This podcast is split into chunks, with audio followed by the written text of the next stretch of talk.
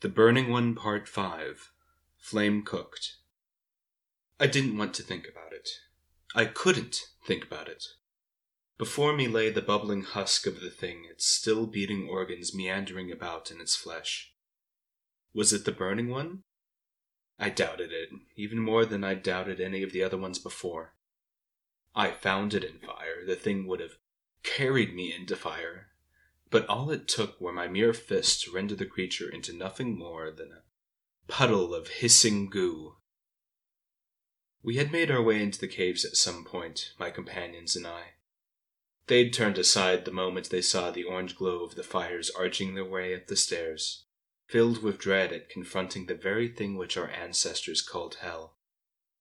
But now that the spawn was wriggling beneath my feet, its boiling blood staining and corroding my shoes, I couldn't help but think that our ancestors were too frightened of fire. It gives and it takes away in almost equal measure. With it, you can cook and eat meat that would otherwise put your gut six feet under, yet the next day it claims your house. But you have the mind and strength to build another house. So you do, and you keep cooking with fire. The thing before me was nothing but an emissary of the worst parts of that fire unthinking, destructive, yet not nearly as powerful as when directed by a mind. It had called itself. What was it? Um, Umnal. It had offered me tea.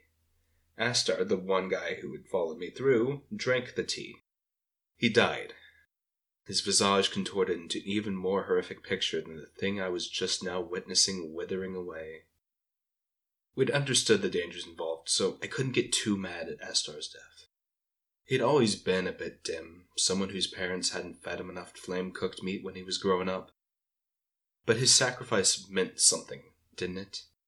Through his death, I understood the danger of this cinder soaked beast. And. and I defended myself. I survived.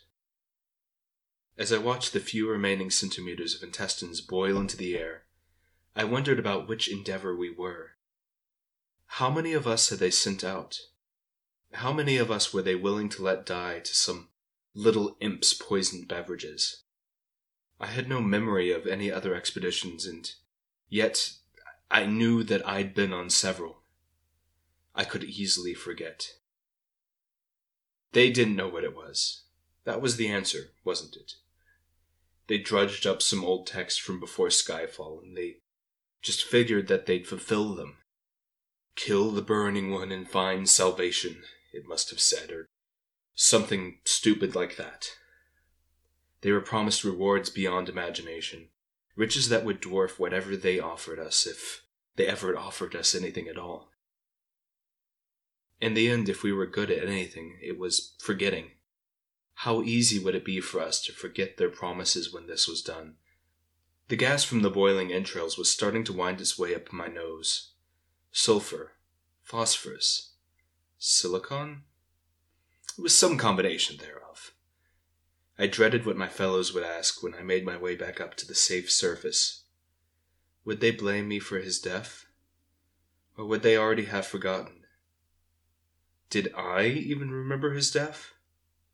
I tried to remember things about Astar what made him more than just a sack of flesh burning in the flames of this place. And.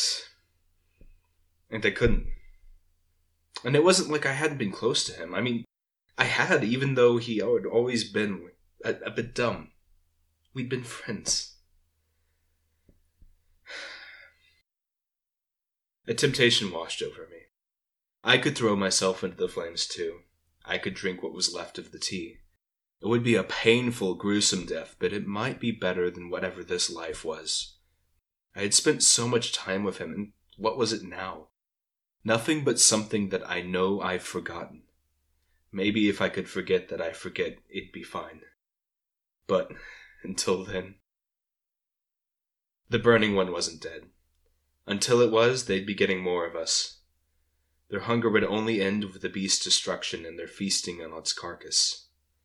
Let them choke on it. Let them wolf down those boiling intestines until their very stomachs are aflame too. And so I'd watch their smug smiles melt off their faces in turn. because until then they'd take more like me and Essar. Feed us promises they never meant to fulfill, then take everything from us. But when they were fed, when they died from their greed, then this would end. Perhaps that was the burning one. A trap for us too greedy to look carefully at what we were eating, too zealous for the sake of our own power to realize that the meat we were gobbling down had never been cooked over a flame. So I walked up the flame baked stairs, away from the mock hell, True, hell existed, but it wasn't below our feet, nor did it lay in the claws of the monsters beyond. Hell was real and it was on the surface, ruled by demons of our own creation. But I was a slave to them. I could not remember a time before they had not directed our fate, and so I would fulfill it. The burning one would die, or I would. It was as simple as that. And maybe, just maybe, those who had taught me to forget would fulfill a tiny portion of their promises. Maybe.